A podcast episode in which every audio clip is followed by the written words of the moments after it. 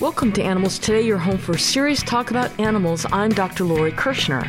We have a very special end of the year show for you today, and that's because we're going to be sharing with you our picks for the most important animal rights and animal welfare stories of 2016. And I think we've narrowed it down to about eight stories. But first, to celebrate the end of the year, I want to torture Peter a little bit and test his knowledge on a variety of holiday related animal topics. I heard this was coming. You ready? As ready as I'm ever going to be. Okay, here's your little holiday quiz. Reindeer are unique amongst all deer species because female have antlers, they can fly, they have two tails, they have hooves like horses. Oh my goodness. Uh, oh, no idea. Um, they don't fly. I'm going to guess, and then I'm going to say one tail. Uh, antlers? No. Hooves. Females have antlers. Oh, I thought. What do I know? What do you know? Reindeer go by another name. Do you know the other name? Oh yes, I used to know that. Uh, they are called. Okay, so far zero for two. Caribou. I knew that. Okay. Peter, do you know how antlers differ from horns? Oh, let's see. Antlers and horns. Um, one's keratin. Well, One's ant- bone. Antlers are not permanent and are regularly shed and regrown. Oh. Isn't that interesting? Yeah. In many Scandinavian countries, they build a Christmas animal in the center of the town. What kind of animal do they make? A goat, a bear, a horse, a donkey. I'm going to say bear. It's a goat. goat. Yule goat. Hmm. That's a funny term. What kind of animal is given on the fourth day of Christmas? Oh boy. Okay. Let everyone sing, sing, sing. What is it? Lay it on me. Partridge, fox, swan, or calling bird? Calling bird. Yes, Oh. good for you. How about on the seventh day of Christmas? Hmm. Seven Swans. swan. That's right. Swans are swimming. Swimming? Swi- Yeah. Swinging? Swimming. Swans are swimming. Swimming. In the in The Simpsons, what type of animal is Santa's little helper? I know this is one of your favorite shows, so you should know this. Santa's Santa's little helper in The Simpsons. A, a dog. Right. What kind of dog? A uh, hmm, beagle. Greyhound. Greyhound. Oh yeah. You know the other names for Santa's little helper? Uh, like the Greyhound, or like outside of the Simpsons universe. No, it's the, It's still in Santa's little helper went by other names. Oh, like all the elves. Also known as Number Eight or Suds McDuff of America. That's the Simpsons family dog. Okay, I didn't know what universe we were in there for a moment, but that I okay. Which animal pulled the sleigh in the song Jingle Bells? An Okay. ox, a reindeer, horse, husky. Oh boy, um, jingle bells. A uh, horse. That's that's a good guess. In Puerto Rico, children leave grass under their bed for which Christmas animal? Partridge, reindeer, camel, goose. Mm. How about goose? A camel. Really? Children leave water, grass, and grain under their beds for the camels of the wise men, and the Yeah. next day find presents in their place. That makes sense. The Rudolph the Red-Nosed Reindeer television special was originally aired on NBC in what year? Mm. 1964, 76, 89, or 92? I if this is not 64, I'm just going to It'd be a monkey's uncle. Yes, it's 64. Chuck Jones' animated version of the classic Dr. Seuss book, How the Grinch Stole Christmas, originally aired on TV in what year? 1966, 76, 86, or hmm, 96? 66. That's right. You know, I'm old enough to, to know that I was introduced to this as a very at a very young age. Okay, so- well, finally, you're getting some questions right. These are not that great questions. What kind of animal does the Grinch have for a pet? He has a dog Very good. You're so excited you got one right. named Max. Right, good. Okay, good. Snoopy first appeared on what comic strip? Peanuts. That's right. Do you want to guess what year? Peanut. That's that goes back. I'm going to say 1959. 1950. And by the way, comic strip was created by Charles Schulz. He was mm-hmm. 27 years old at the time. Yeah, What kind of dog was Snoopy? That was a beagle. That's He- right. He was a beagle. That's right. Does Snoopy talk? Snoopy does not talk. No, in fact, Snoopy was silent for the first two years after the launching of the comic strip, but Mm-hmm. in 1952, Well, I was only referring to the first two years. but in 1952, Schulz began verbalizing the Beagle's thoughts in thought balloons. Okay. According to the Charles Schulz Museum, the cartoonist created 17,897 peanut strips in his lifetime. Where's that museum? I don't know. Have you heard of the Silver Snoopy Award?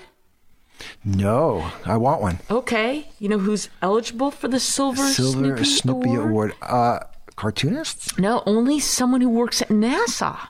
Oh. The award, which is a silver pin with an engraving of Snoopy in a spacesuit helmet, is given by an astronaut to someone who's made, quote, contributions toward enhancing the probability of mission success, according to NASA. That's cute. Okay, Peter, I'm pretty sure you're going to do better on these questions. Christmas songs and classic rock, okay? Mm-hmm. In 1967, which group wrote the song called Christmas Time is Here Again? Oh, no idea. The Beatles. Oh, How can you not know that? How about the song Christmas All Over Again? Christmas all over again. Don't know that one either. Oh my goodness, that's Tom Petty and the Heartbreakers in 1992. I don't know. You know, Peter? Yeah. Okay, I'm just going to read these because Okay. you're doing so poorly. There's a song called 2000 Miles. It's a song by the Pretenders. Oh, yes, I know that okay, one. That's a good sure one. you do. Okay. David Bowie and Bing Crosby in 1982 together Hmm. sang this song. Okay, no, just tell me. Little Drummer Boy. Oh, Remember not, the I, two of them I, were I don't remember that. Oh my goodness. How about Queen? Queen sang a Christmas song in 1984. What was that song? Hmm. Thank God It's Christmas. That was the name of the song. Sock It To Me Santa by No, don't know. Bob Seger and the Last Heard. Wow.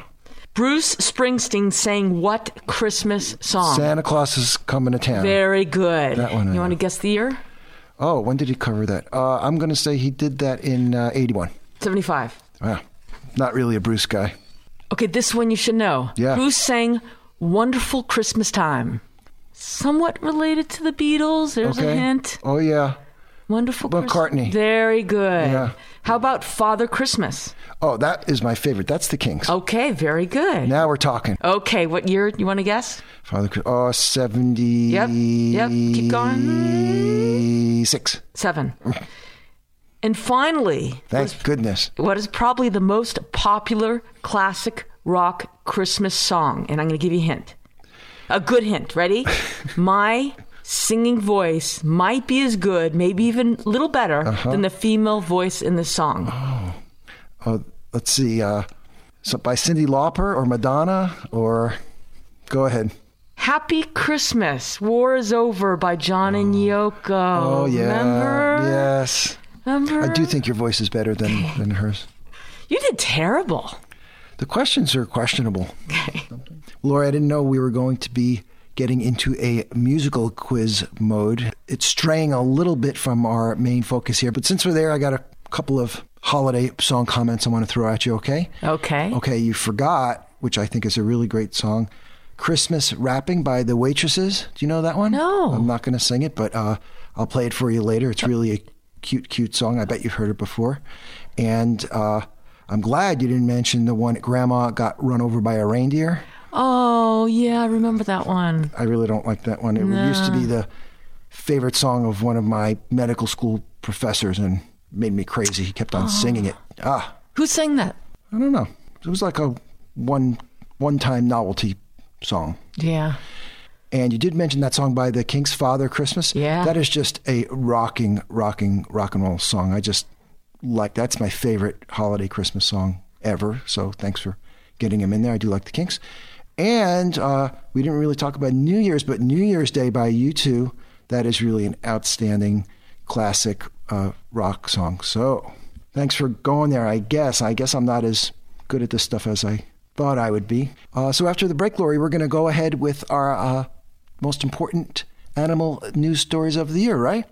You have some great picks. So we want to thank everyone for listening to Animals Today throughout the year. Animals Today is brought to you by Advancing the Interests of Animals and give them a little love. Make a little donation to help keep the show on the air for another year. Go to aianimals.org and click support. And there you go. It's very easy. It is our honor and pleasure to be on the air for you and to give you new shows every week.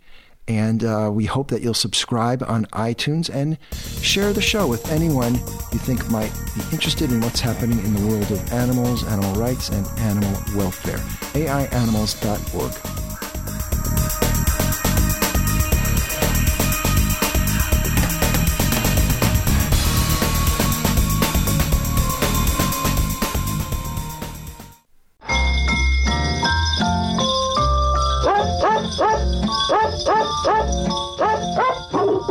holidays are here, and we want to remind you of a few things that you can do to keep your dogs and cats safe and happy this season. First, make sure the Christmas tree is secure and cannot fall over, and that tree ornaments, which can be eaten, are out of reach. And make sure the tree's water, which can get overgrown with bacteria, is covered so no one will drink it. Holiday plants like holly, mistletoe, and poinsettias are toxic to pets, and be especially careful with lilies, which can cause kidney failure in cats if ingested. Electrical wires should be covered or out of reach, and use extra care with candles, or avoid using them at all. Cats love to play with and eat tinsel, which can lead to intestinal problems and even surgery, so we suggest avoiding tinsel altogether. Don't let your pets eat chocolate, alcohol, table scraps, or anything sweetened with xylitol. And of course, don't give them or let them eat any bones, which can splinter and lodge in the throat or block the intestines. And remember, the holidays can be very stressful for your companion animals, so make sure your dogs and cats have a nice quiet place they can retreat to, away from your guests, so they can rest and sleep in peace. So happy holidays from everyone at Advancing the Interests of Animals. Visit them at www.aianimals.org. That's www.aianimals.org. For the past quarter century, International Society for Animal Rights has fought the battle against dog and cat overpopulation. Its programs include reducing income taxes by allowing a deduction for spay and neuter expenses, preventing animals adopted from shelters from reproducing, and requiring the mandatory identification of dogs and cats to prevent dumping the unwanted. For a list of all ISAR overpopulation programs, please see their website at www.isaronline.org.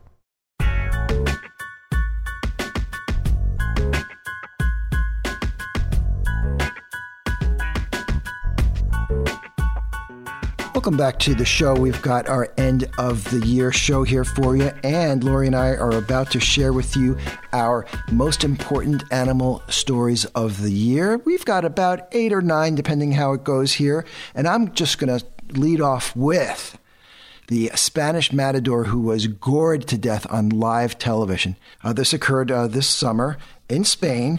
And the matador, Victor Barrio, who is 29 years old, was the first Spanish bullfighter to die in the bullring since 1985.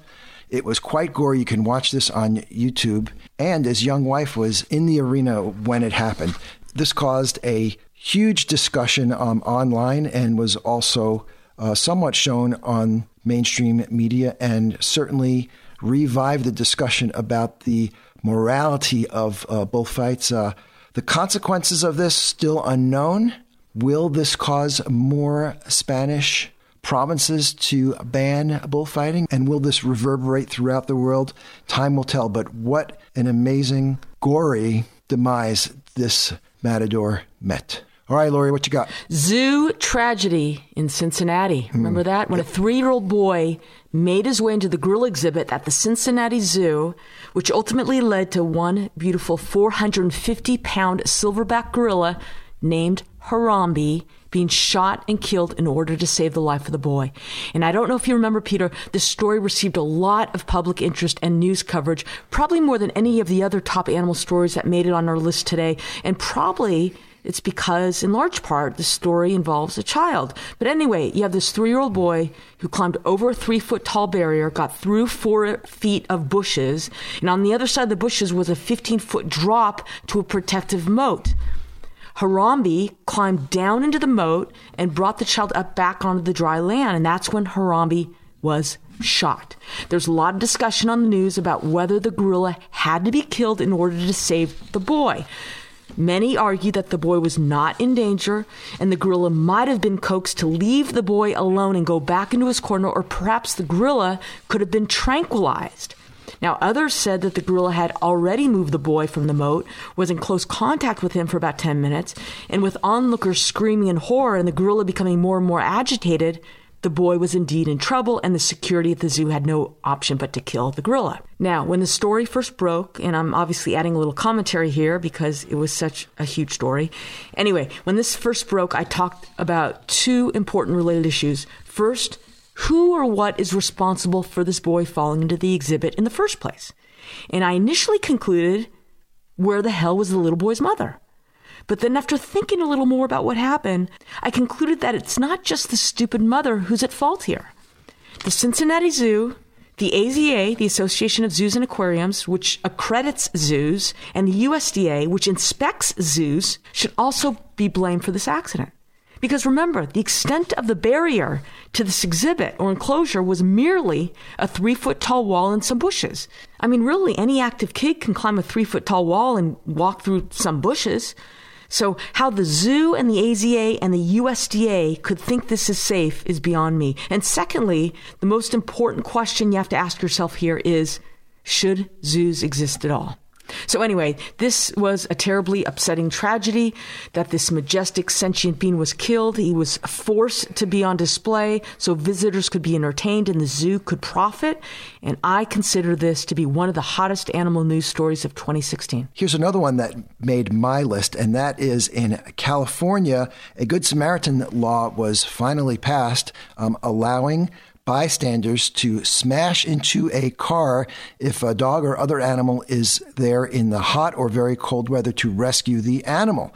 And even though it's California law, of course, California leads, and this will be taken up by many other states and it will reverberate everywhere. So this law will protect Good Samaritans from being prosecuted by the law or being sued civilly if they just follow a few guidelines, and that is they have to act in good faith and they have to try to contact law enforcement before entering the car and use no more force than necessary and then stick around. But if you do those things and a few others, you will have the opportunity to save an animal if it comes up and not worry. So, congratulations to Assemblyman Marc Steinorth, who Lori interviewed, who really took the lead on this. And of course, to Jerry Brown, Governor Jerry Brown. Okay. That's a good one, Peter. Okay, this one just kills me, Peter, and definitely one of my top picks of hottest animal stories of 2016. 18 elephants were captured from the wild in the kingdom of Swaziland, Africa, and shipped in order to become exhibits for three United States zoos.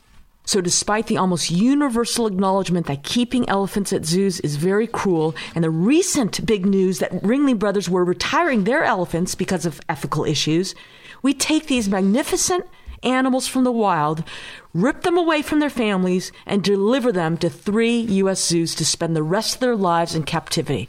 And actually, there were a total of 17 elephants that made it here because one of the elephants died in the process of the transfer.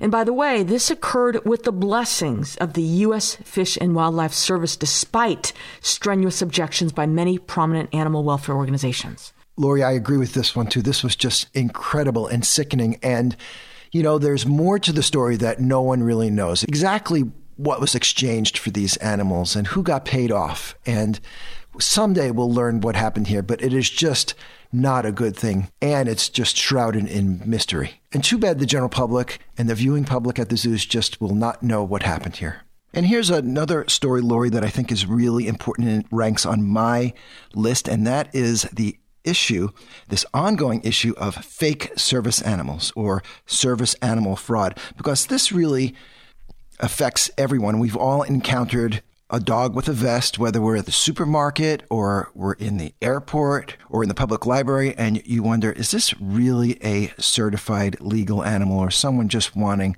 to have their companion wherever they go? And it turns out it's not a benign problem. Untrained service animals can be very disruptive. They can attack other animals. They can't control their urge to go to the bathroom as well as conventionally trained service animals, and they may not react as well to children. The law is quite confused right now. If you want to learn a little bit about how service animal is defined, about how therapy animal and emotional support animal, please listen to the show of November 5th, where we interviewed a psychologist who really gave us a great overview on this. In Colorado, as one example, a new law was passed in 2016, and it's going to go into effect January 1, signed by Governor Hickenlooper. Just want to say that. And it makes it a criminal offense to misrepresent a dog as a service dog. And the fines uh, begin at $25 for the first offense and go up to $500 for the third offense.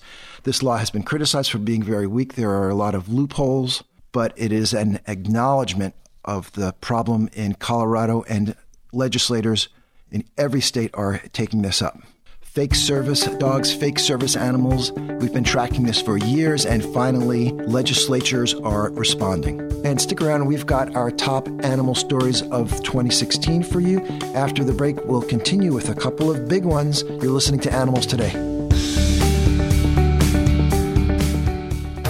Today's Animals Today Minute features the world's largest land carnivore, the polar bear. Mainly receiving nourishment in the form of seals, these majestic Arctic dwellers may reach heights of 8 to 9 feet and weigh as much as 1,700 pounds. Their adaptations to surviving the extreme climate include very thick white fur, even on their feet, black skin to absorb the warmth of the sun, a thick layer of blubber beneath the skin, and large flat front feet which aid in swimming. Newborns weigh only about a pound and stay with their mothers about two years. Polar bears are classified as an endangered species with only 20 to 25,000 left in the world. And that's this week's Animals Today Minute.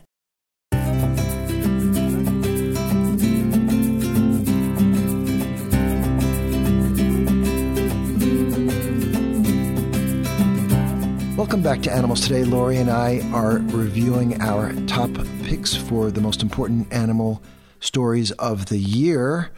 This is one you may not have heard of, but it's really important because I unfortunately think we're watching the extinction of a species right before our eyes. And that concerns the cute little porpoise called the vaquita.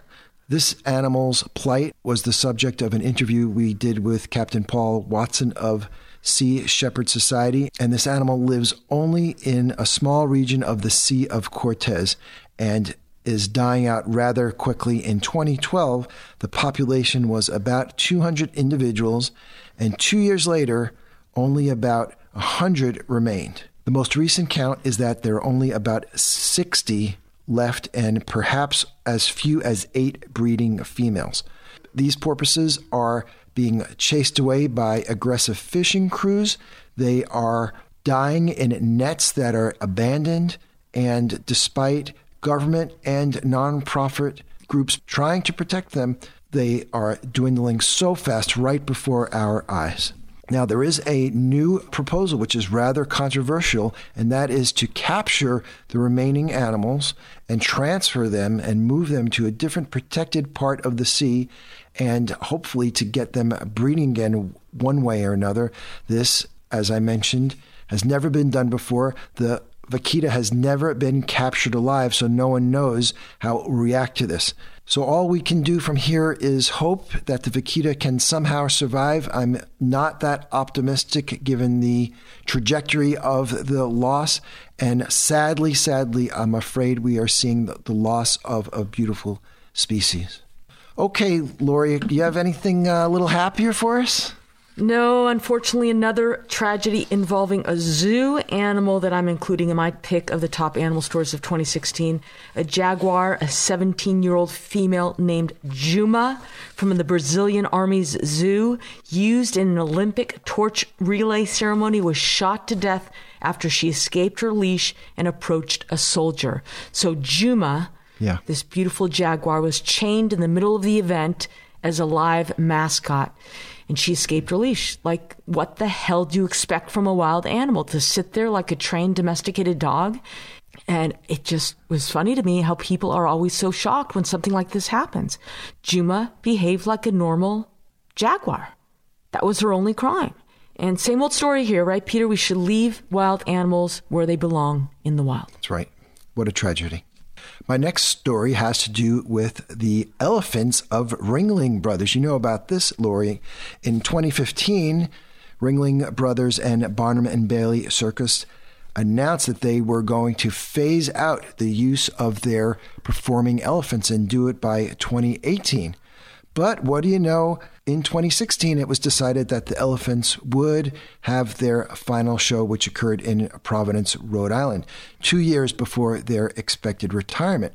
And so that is great news. And yes, some people may miss the Elephants, but really the circus was under intense pressure with more and more communities banning things like bull hooks, which they need to control the elephants, from being used. And so they were being uh, squeezed out anyway. So they saw the writing on the wall. So, where do these elephants go? That's another source of controversy. They are going to the Ringling Brothers Elephant Conservation Center, which is in Florida, about halfway between Orlando and Sarasota. And this really isn't up to snuff compared to the conventional elephant sanctuaries where they have lots of room to roam and can just be left alone. This is actually a place where the elephants may be subjected to further scientific testing. There is some, in my view, contrived connection between childhood cancer and the blood of elephants that they are trying to exploit as a mechanism to maintain sympathy for these elephants. Apparently, there's something about the blood in elephants that relates to research on childhood cancers, and therefore they need to keep all these elephants in their center, which is sort of ridiculous. Hopefully, these elephants eventually will find their ways to conventional uh, sanctuaries, but we're glad that the elephants of Ringling Brothers are finally retired from performing. Okay, surprise, another zoo tragedy made it to my top pick of animal stories of 2016. On May 27th, a male wolf named Rebel at the zoo in Oshkosh, Wisconsin was killed after he nipped the hand of a four year old child who stuck his fingers through the enclosure's chain link fence. This all began when a worker left a gate to an off limits area of the zoo open, so the child entered a non public area of the park and put his fingers through the fence. So again, where the hell is the parent? The child was transported to a local hospital for treatment of minor finger injuries. The child was fine. But Rebel must be killed because the wolf is acting like a wild animal, a wolf. And it doesn't matter that there were a number of human errors that led up to the death of this innocent animal, right? The parent allowed this child into a non public area. Zoo officials left the gate open. But this is what we want to teach our children that it's okay to enslave animals for our amusement, and we are to kill a wild animal who is simply acting naturally. I know, Lori. It's it's just infuriating and never ending, isn't it? It's just so frustrating and inevitable. This one is not a single news item exactly. I call it the SeaWorld slash captive orca and whale slash whale sanctuary item. How's that?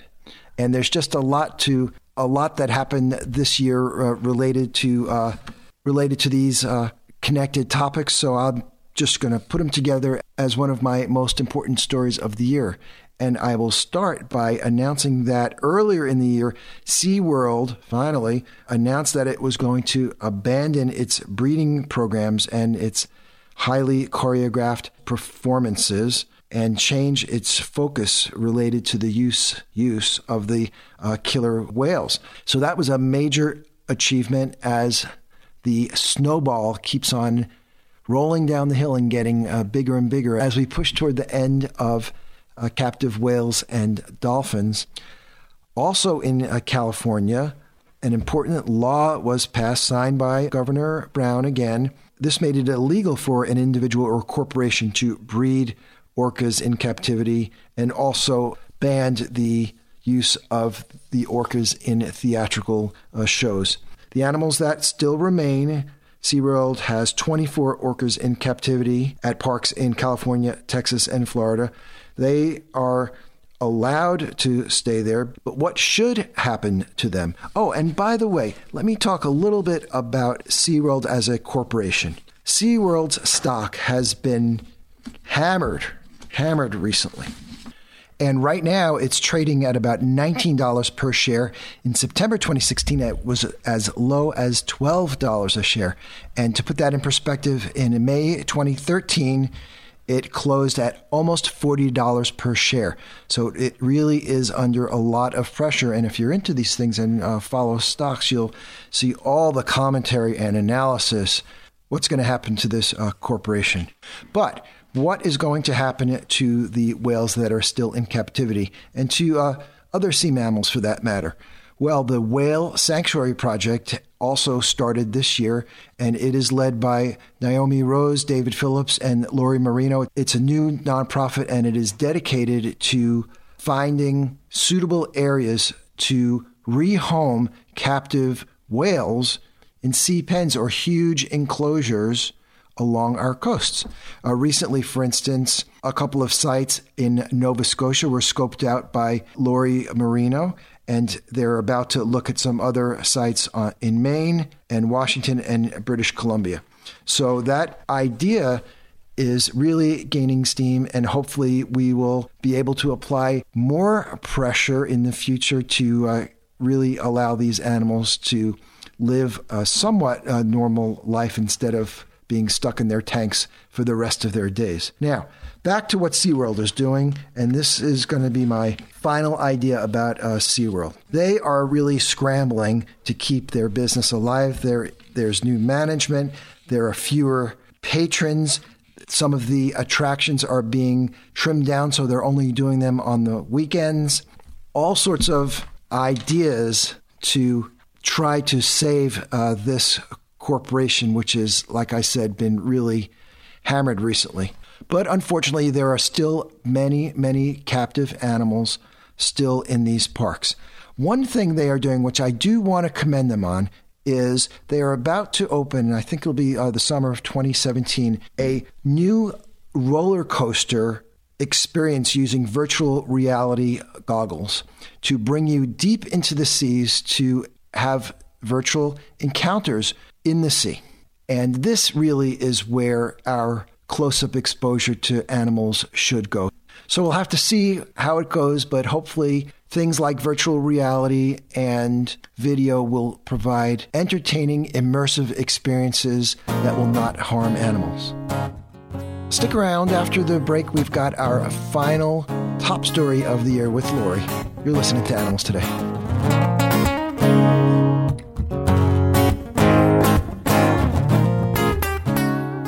Hi, it's Dr. Lori Kirschner, host of Animals Today Radio, and I'd like to invite you to join me each week right here for the latest animal news from around the globe. From animals in the wild to animals on farms and in agriculture to our beloved dogs and cats, Animals Today tackles the important issues about their welfare and rights while promoting compassion and respect for all living creatures. And yes, Animals Today is your home for a serious talk about animals, but there's big doses of fun and adventure for everyone. If you want to know what you can do to help tigers in the wild, or whether your family should adopt a tortoise, or why you should avoid buying puppies from pet stores, you will love Animals Today.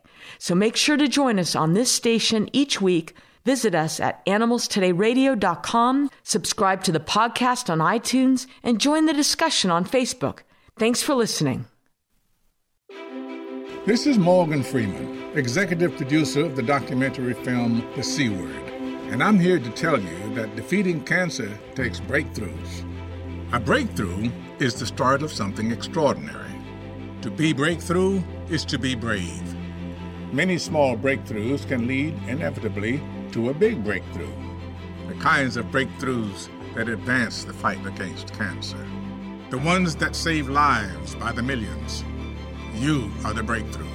You, the patients, taking part in clinical trials you, the scientists, doing next level research to beat cancer.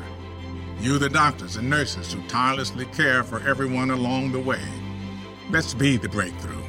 To learn about screenings and clinical trials that may be right for you, go to standuptocancer.org forward slash breakthrough. Stand Up to Cancer is a program of the Entertainment Industry Foundation. Please talk to your healthcare provider about appropriate screenings and clinical trials that may be right for you.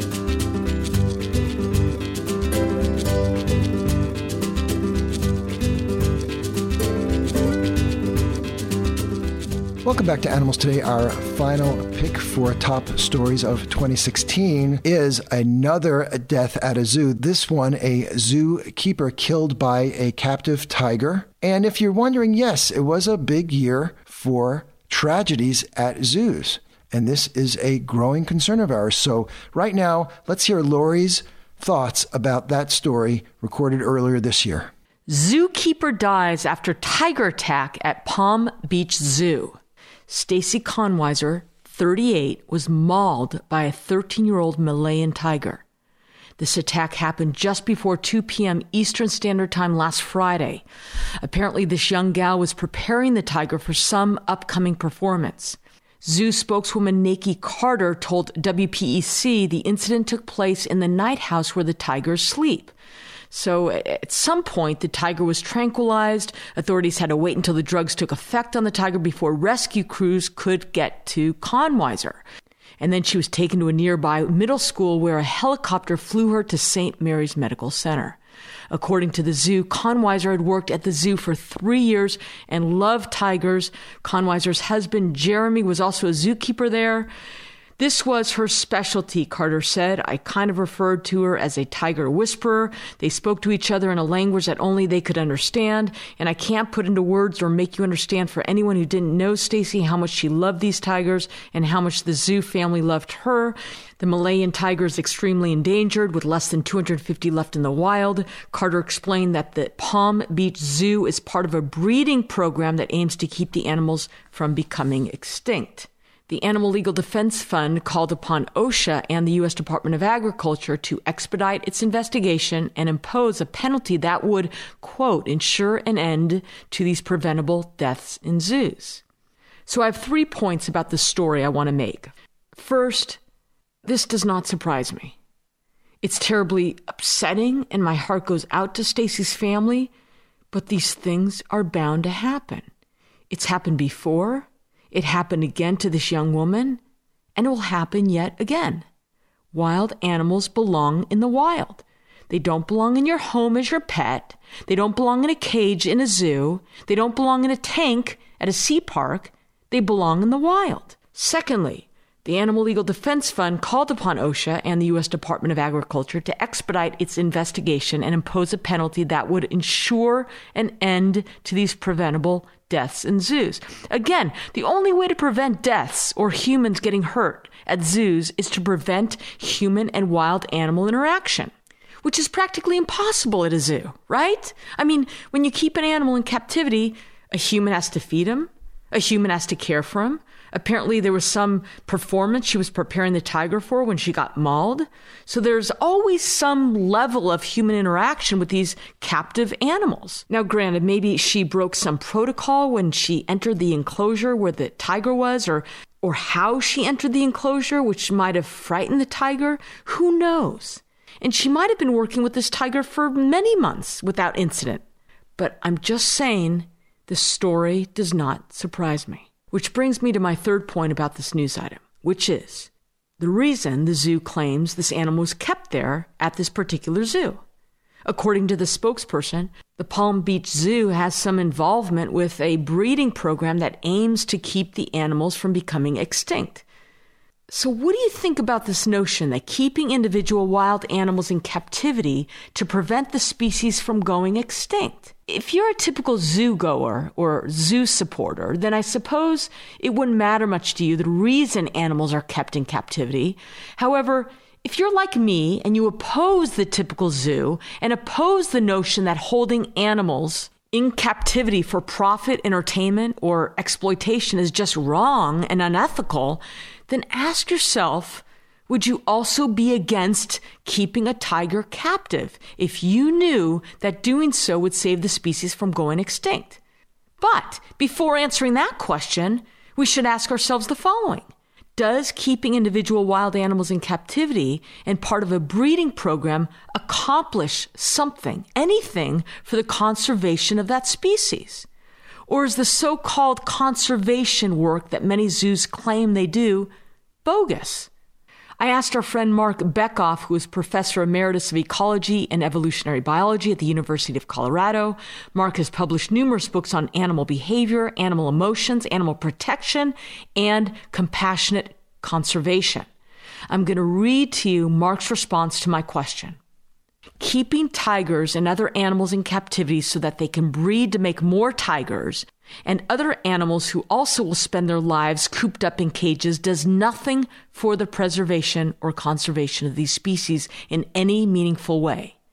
While some zoos, including the Palm Beach Zoo, claim they are keeping this or that species from becoming extinct, what they're really doing is maintaining a tiny gene pool of animals who will never see, hear, or smell their natural environs or never live species typical lives that their wild relatives do.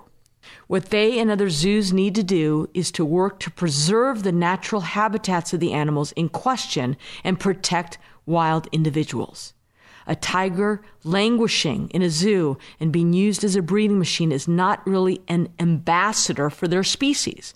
Furthermore, numerous zoos are guilty of what I call zoothanasia, the killing of otherwise healthy individuals when they are no longer useful to the zoo's breeding program. Zoos claim they have euthanized these individuals whom they call surplus animals, but this is not so. These are not mercy killings, but rather premeditated and calculated killings of animals who are no longer useful to the zoo, but who could otherwise have lived out their lives in sanctuaries. There you go. And I happen to agree with Marc 100%. One of the world's largest populations of tigers exists not in the wild, but in captivity in the United States. With an estimated 5,000 tigers, the U.S. captive tiger population exceeds the approximately 3,200 tigers in the wild. Is that crazy? There are more captive tigers than tigers living in the wild. Can you believe that? And how about elephants? We have brought this topic up on the show numerous times, there's almost universal acknowledgement that keeping elephants in captivity and at zoos is very cruel. Last year, the big news related to elephants was that Ringling Brothers decided it was time to retire their circus elephants. This is great news. And then, wouldn't you know it, last week we learned that three U.S. zoos and the African government decide to rip away and steal 18 African elephants from their homes and families in the wild and stick them in three U.S. zoos to live a life of captivity. Actually, sorry, 17, not 18 elephants were flown to the three U.S. zoos. I say 17 because one of them died in the process. The three zoos which stole these elephants from the wild and made them captive animals for zoogoers to see are the Dallas Zoo, Sedgwick County Zoo, and Omaha's Henry Doorly Zoo. And this occurred with the blessings of the U.S. Fish and Wildlife Service. What the hell is happening here? No sooner we seem to make a step forward in our animal welfare movement, and then this happens. Now, the zoos might argue, and again, this is the same old argument zoos make all the time, that they are doing something for conservation by acquiring these elephants. But others say, and I say, that this latest move is all about making money, both for the zoos and for the African governments profiting from the sale. Thanks for tuning into the show. Merry Christmas and Happy New Year. This is Dr. Lori Kirschner encouraging you to nurture your love and compassion for the only other beings sharing our planet the animals.